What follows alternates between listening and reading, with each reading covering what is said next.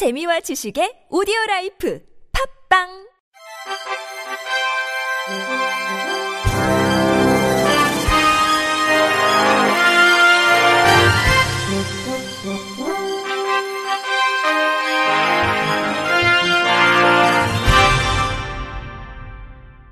청취자 여러분 안녕하십니까. 1월 31일 목요일 KBIC 뉴스입니다.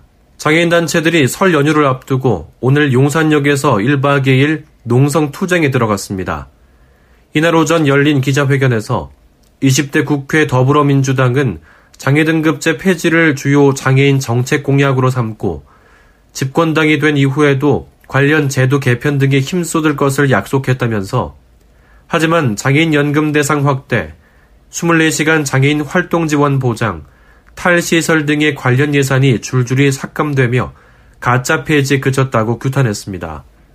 이들은 진정으로 장애인의 삶을 바꾸려면 OECD 평균 수준으로 장애인 복지 예산이 확대되는 등 예산 확보가 필요하다며 이를 위해 문재인 정부와 더불어민주당이 그 역할을 다해야 한다고 강조했습니다. 기자회견 이후 이들은 오후 7시 장애인 거주시설 희생자 합동 추모제를 열었으며 이튿날까지 자리를 지키며 용산역을 방문할 것으로 알려진 이해찬 더불어민주당 대표와의 면담을 추진한 것으로 알려졌습니다. 양영희 한국장애인자립생활센터 협의회장은 장애등급제 폐지는 우리의 목숨이 달렸다며 1박 2일로 투쟁을 끝내지 않고 폐지를 위해 끝까지 싸우겠다고 말했습니다. 장애인권단체들이 연동형 비례대표제도 전면 도입 지지 입장을 밝히고 국회에 조속한 합의를 촉구했습니다. 5개 단체는 지난 29일 국회의사당 앞에서 기자회견을 갖고 국회는 장애인도 배제되지 않는 정치 실현을 위해서 연동형 비례대표제를 도입하라고 말했습니다. 서울장애인차별철폐연대 문혜린 사무국장은 연동형 비례대표제도를 도입하겠다고 했지만 지금은 시기상조를 이유로 도입에 난색을 보이고 있다면서 국회는 연동형 비례대표제를 도입해 장애인의 목소리가 국회에서 반영되도록 해야 할 것이라고 말했습니다. 전국장애인차별철폐연대 박철균 기획국장은 전체 장애인 인구가 250만 명이지만 장애인을 대표하는 국회의원은 단 한 명도 없다면서 연동형 비례대표제를 도입해서 장애인도 국회의원으로 활동할 수 있는 사회가 왔으면 좋겠다고 강조했습니다.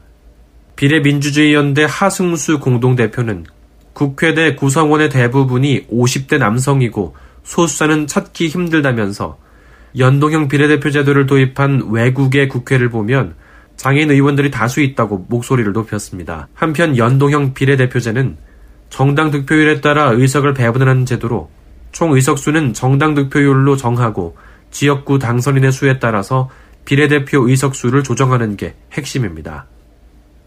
한국장애인고용공단이 오는 3월 18일까지 제28회 장애인고용 인식개선 콘텐츠 공모전을 개최합니다. 공모전 주제는 함께 일하는 행복한 일터로 그래픽 디자인, 웹툰, UCC 동영상 총 3개 분야입니다. 작품 속에는 사업주를 대상으로 장애인 고용을 유도할 수 있는 내용, 장애인 고용에 대한 편견, 차별, 선입견을 해소한 경험 등이 담겨야 합니다. 신청자는 누구나 공모전 홈페이지에 접속해서 절차에 따라 접수하면 되고 분야별 최우수작 한 편에는 각각 고용노동부 장관상과 상금 250만 원이 수여됩니다. 서울의료원이 장애인도 편리하게 건강검진을 받을 수 있는 시설로 새 단장했습니다. 출입구부터 주차장, 화장실, 탈의실 등 편의시설을 개선했고 침상에서 신장 측정이 가능한 장애 특화 신장계, 체중계, 이동식 전동 리프트, 뇌병변 발달장애인 의사소통 장치, 시각장애인용 영상 확대 비디오, 점자 프린트 등의 장비가 마련됐습니다.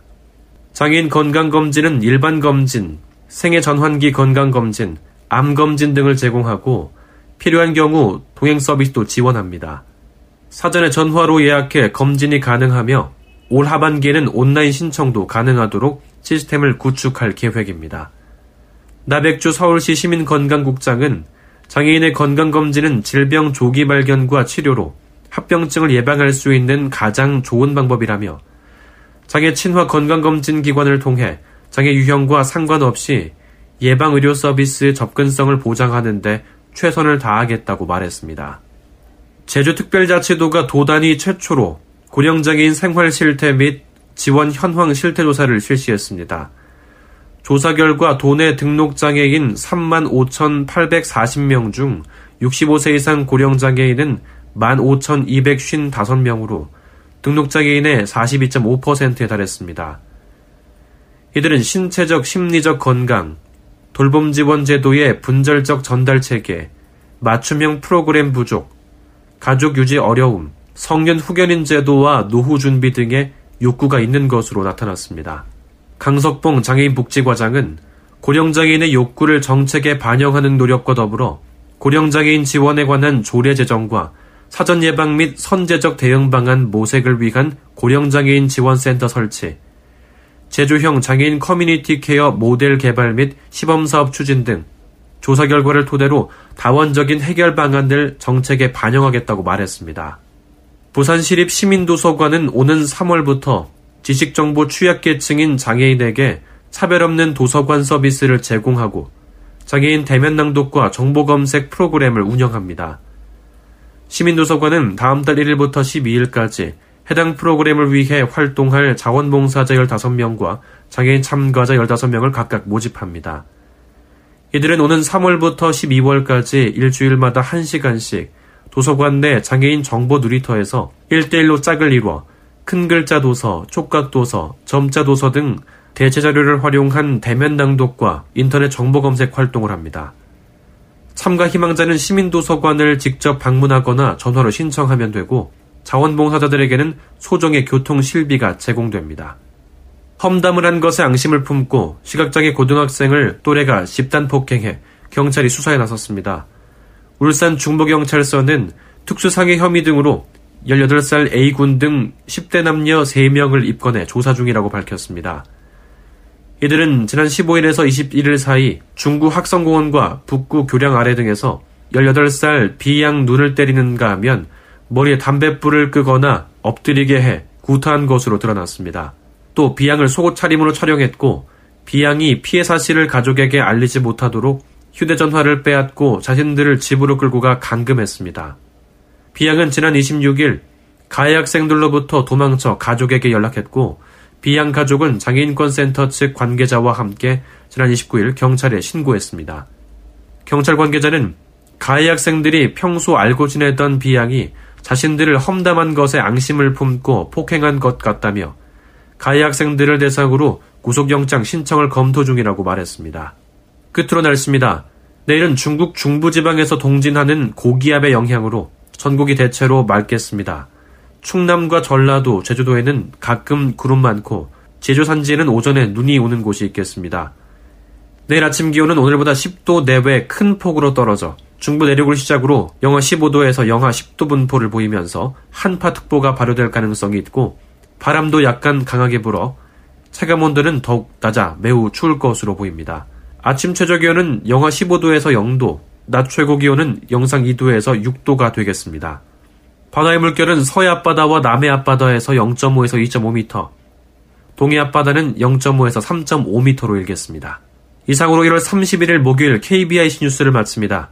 지금까지 제작과 진행의 이창훈이었습니다. 고맙습니다. KBIC